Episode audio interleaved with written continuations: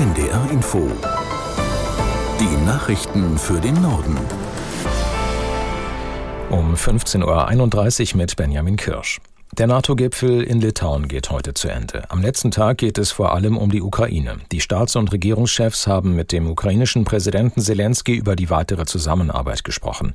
Die G7-Staaten vereinbarten während des Gipfels Sicherheitsgarantien für die Ukraine. Jan Krümpel aus der NDR Nachrichtenredaktion erklärt, wie diese Sicherheitsgarantien aussehen könnten. Es geht darum, die Ukraine vor Russland zu schützen, vor allem wenn der Krieg irgendwann mal vorbei ist.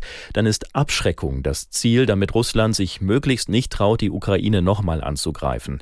Dazu könnten zum Beispiel die USA oder auch einzelne EU-Staaten Waffensysteme und Munition in der Ukraine lagern. Außerdem könnten westliche Staaten ihre Geheimdienstinformationen konsequent mit der Ukraine teilen, um sie besser zu schützen. Es ist also so eine Art Sicherheitspartnerschaft. Ähnlich läuft das auch schon zwischen den USA und Israel. Diese Partnerschaft ist allerdings nicht rechtlich bindend, heißt, bei einem Angriff werden die Partner nicht automatisch in den Krieg reingezogen, anders als beim NATO-Bündnis. Menschen, die noch lange nach einer Corona-Infektion gesundheitliche Beschwerden haben, sollen besser unterstützt werden. Bundesgesundheitsminister Lauterbach hat eine neue Initiative für Betroffene von Long-Covid präsentiert. Gisela Former aus der NDR Nachrichtenredaktion zu den wichtigsten Punkten. Drei Punkte sind es. Zum einen gibt es eine neue Internetseite des Ministeriums, wo sich Betroffene und Ärzte über Beratungsangebote, Behandlungsmöglichkeiten und den Stand der Wissenschaft in Sachen Long-Covid informieren können.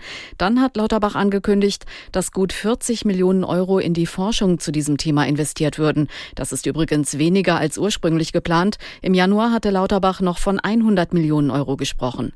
Und der dritte Punkt, den der Gesundheitsminister plant, ist ein Treffen im September mit internationalen Fachleuten und Betroffenen Informationen zu Symptomen, Folgen und möglichen Therapien. In Deutschland leiden etwa zweieinhalb Millionen Menschen weiterhin an den Folgen einer Corona-Infektion. Viele können deswegen nur noch teilweise oder gar nicht mehr arbeiten. Das EU-Parlament hat für ein umstrittenes Gesetz zur Wiederherstellung der Natur gestimmt. Nach wochenlangen Debatten fiel die Entscheidung knapp aus. 336 Abgeordnete waren dafür, 300 dagegen, 13 enthielten sich. Die Pläne der EU-Kommission sehen vor, dass es bis 2030 für mindestens 20 Prozent der Land- und Meeresgebiete in der EU sogenannte Wiederherstellungsmaßnahmen geben soll. Konkret geht es darum, zum Beispiel Wälder wieder aufzuforsten oder trockengelegte Moore zu renaturieren. Kritik kommt von Christdemokraten und Bauernverbänden. Sie bemängeln, dass Landwirte durch Schutzmaßnahmen zu sehr eingeschränkt würden. Dies würde sich negativ auf die Versorgung mit Lebensmitteln auswirken. Die CDU bekommt mit Carsten Linnemann einen neuen Generalsekretär. Der Bundesvorstand unterstützte einstimmig einen entsprechenden Vorschlag von Parteichef Merz. Linnemann folgt auf den bisherigen Generalsekretär Chaya, der seit etwa eineinhalb Jahren im Amt war. Merz verwies auf die zahlreichen bevorstehenden Wahlen in Kommunen, Ländern und zum Europaparlament. Das erfordere jetzt die ganze Kraft der CDU, vor allem strategisch und inhaltlich. Er sei sich sicher, dass Linnemann dies als Generalsekretär in hervorragender Weise leisten werde, so Merz. In Deutschland haben Kriminelle im vergangenen Jahr so viele Geldautomaten gesprengt wie noch nie. Laut Bundeskriminalamt waren es 496 Fälle. Dabei sind versuchte Sprengungen mit eingerechnet. Aus Wiesbaden Wolfgang Hetfleisch. Durch die Sprengung von Geldautomaten schnappten sich die Täter im vorigen Jahr insgesamt 29,9 Millionen Euro. Ein Rekord und ein Plus von mehr als 50 Prozent gegenüber 2021.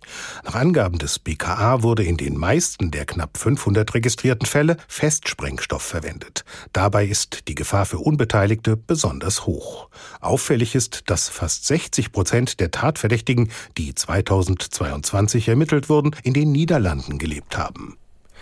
Viele geflohene Ukrainerinnen und Ukrainer wollen längerfristig in Deutschland bleiben. Fast die Hälfte spricht sich dafür in einer groß angelegten Studie aus, für die zuletzt Anfang des Jahres 7000 Menschen befragt wurden. Aus Berlin Franziska Ritter. Das Zwischenfazit sei ermutigend, heißt es von den Studienautoren. Die gesellschaftliche Teilhabe habe zuletzt Fortschritte gemacht. So gaben drei von vier Geflüchteten zum Zeitpunkt der Befragung an, einen Deutschkurs zu besuchen oder abgeschlossen zu haben. 18 Prozent der Menschen im erwerbsfähigen Alter gingen einer Beschäftigung nach.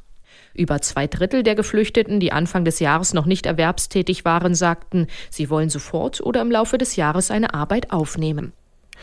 Im Segeberger Forst in Schleswig-Holstein sind erstmals Wolfswelpen per Foto nachgewiesen worden. Die beiden Jungtiere tappten in eine Fotofalle des Landesamtes für Umwelt. Sie sind etwa acht Wochen alt und werden noch komplett von den beiden Elterntieren versorgt. Es handelt sich um das erste Wolfsrudel in Schleswig-Holstein seit fast 200 Jahren. Es war schon Mitte Mai entdeckt worden. Erst jetzt gibt es aber den Fotonachweis der Welpen.